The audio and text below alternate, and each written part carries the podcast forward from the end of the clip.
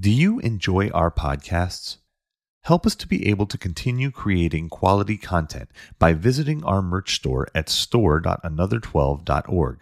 You'll find some great merch there, and the best part about it is that a portion of every purchase goes to support the work that we do.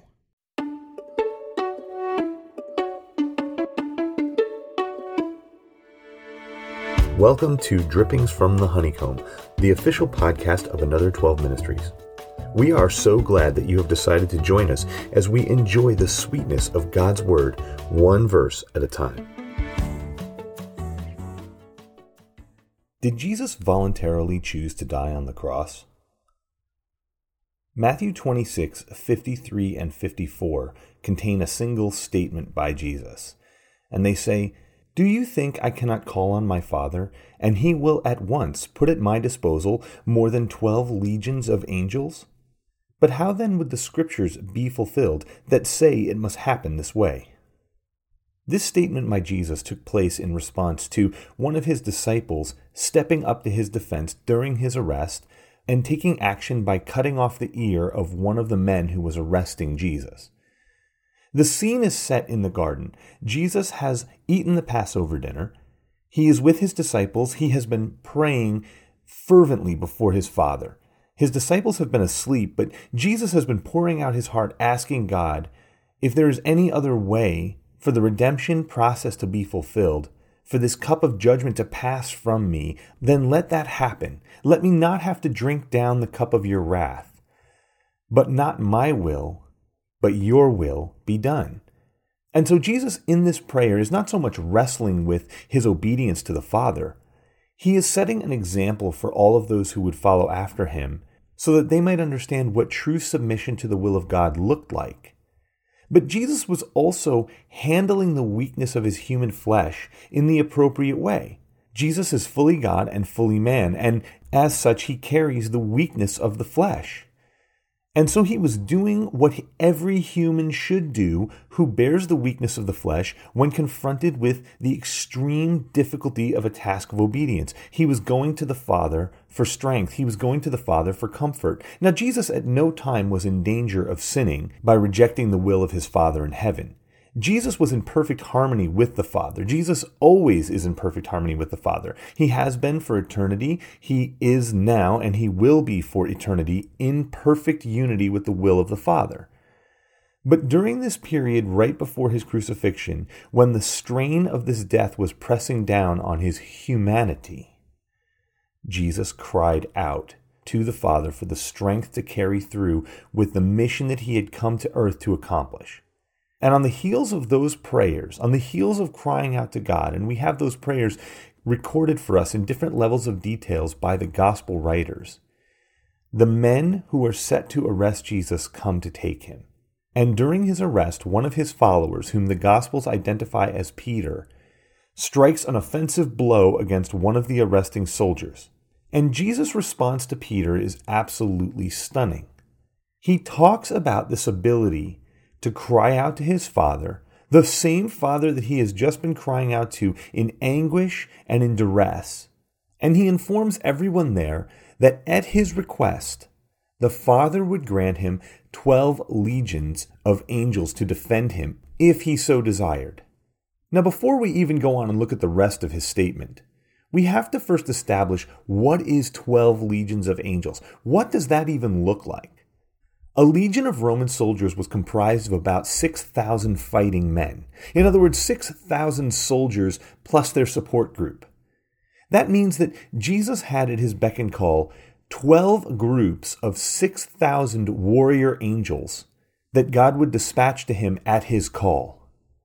Now, if we think about that for a minute and we look through the scriptures, we see that angels are extremely powerful beings.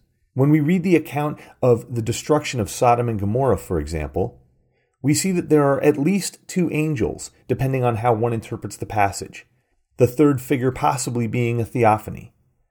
And we see that those two angels are the vehicle for the destruction of these cities. When Israel is freed from Egypt, we see that a single angel is dispatched to destroy all the firstborn of Egypt in a single night when God judges David for numbering the people, We see that an angel appears in the heavens with a naked sword in his hand to strike Jerusalem, and yet in God's mercy he stays the angel's execution. And we see that when Jesus was risen from the dead, two angels came down, and there was an earthquake, and the soldiers there set to guard the tomb fainted like dead men. We also see images of angels in the heavenly places, angels crying out with voices so loud that they shook the doorposts of the temple. And to put that in context, the temple is a solid stone structure. And so, what we understand is that a single angel, as described in the scriptures, carries immense power. These are not simply human level beings. These beings are created in such a way by God that they have immense power in our physical realm in this world. In fact, Kings 19 records a story about a single angel from the Lord coming down and slaying 185,000 soldiers in the Syrian army. And so we see that the power of a single angel is immense. It is far more than any mortal man can restrain. So when Jesus makes the statement that he is able at his beck and call to cry out to the Father and receive the aid of more than 72,000 angels, we must take this in context. The power that Jesus had at his command to avoid being arrested, to avoid being nailed to the cross, is more than can be imagined by mortal mankind. Jesus had an out. Jesus had an escape from the cross. He could have asked the Father, and the Father would have granted him these 72,000 angels. Remember that Jesus is sinless, he is perfect, and so in everything that he says, there is no lie. And so when he says, Do you not think that I could call out to my Father and he would at once grant me 72,000 angels or 12 legions of angels?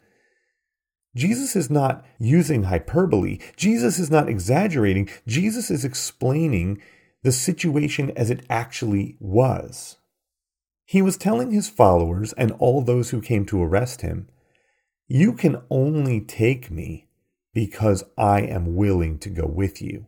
If I were unwilling, there is nothing that you could do to force me to that cross. There is nothing you could do to restrain me. There is no power on earth great enough that could be unleashed on me to force me to capitulate to your will. Now, normally in this podcast, we only look at one verse at a time. But because this statement is one statement that covers two verses together and is inseparable, we are looking at the two verses together because the first half of Jesus' statement is amazing. The fact that Jesus simply had this power at his beck and call is something that is worthy of looking into, worthy of understanding. This is the command of Jesus Christ. This is how much power was available to him. And remember that Jesus himself is divine. He has control over the weather. He has control over the spirit realm. He has the power to create, to destroy. So, above Jesus' power that rests within him because of his divinity, he had at his disposal more than 72,000 angelic warriors that he could call upon for his aid. Not that he needed any aid, but to make the point that his power is that vast he explains that this enormous angelic military is at his beck and call. But this amazing power, this amazing ability to call upon his Father for world dominating support, is merely a framework through which Jesus is going to demonstrate his deep love for his people because he follows up this incredible statement with a simple question. In verse 54, he says, But how then would the scriptures be fulfilled that say it must happen in this way? You see, Jesus did not talk about this ability to call down angelic warriors on his behalf because he wanted to show off or because he wanted to let everybody know that they should be afraid of him, or because he was threatening them with some sort of future domination. Jesus was saying in a roundabout way, I love you so much that even though this ability exists to call down angelic rescue, as if I even needed that, but I have it, just so you understand, I have that available to me. I choose not to. I choose instead arrest, humiliation, beating, and death because the scriptures must be fulfilled so that your salvation will be complete. Jesus was saying to his followers, to everyone who reads the scripture today, to everyone who has put their faith and trust in Jesus Christ, I did this willingly. I did this voluntarily. I did not have to do this. I did not have to endure this abuse. I did not have to endure this death. But in the scriptures, I promised that I would.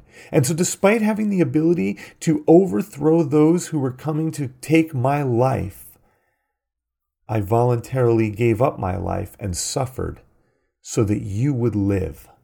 I think oftentimes today we are quick to gloss over this part of the story of Jesus in the garden during his arrest. We talk about it in a very matter of fact way, and yet it is incumbent on us to recognize the immense self control, the immense determination that Jesus had, that he willingly shunned rescue. He willingly set his own power aside and the power that he had to call for help that would have spared him this horrific death of crucifixion. He chose crucifixion. He chose to fulfill the promises of God in the Old Testament. He chose to fulfill the scriptures because he loved his children because he loved his people, because he came to make a way of salvation for everyone who would put their faith and trust in him. That was his goal. I don't think there's very many people who, given the ability to avoid one of the most, if not the most, gruesome deaths ever invented by mankind, would opt to go through with it, knowing that they had an out at any moment, even for the sake of love. That is a love that exceeds human capability. That is a love that could only generate from the divine. And because Jesus is divine, he did that for us. He willingly went to the cross and suffered, even though he had within his grasp the power to avoid suffering, the power to avoid the cross. You see, the plan of God, based in the love of his fallen people, was more important to Jesus than his own personal comfort, than his own position, than anything else. And that is what drove him to submit himself to the will of his Father and to suffer for our redemption.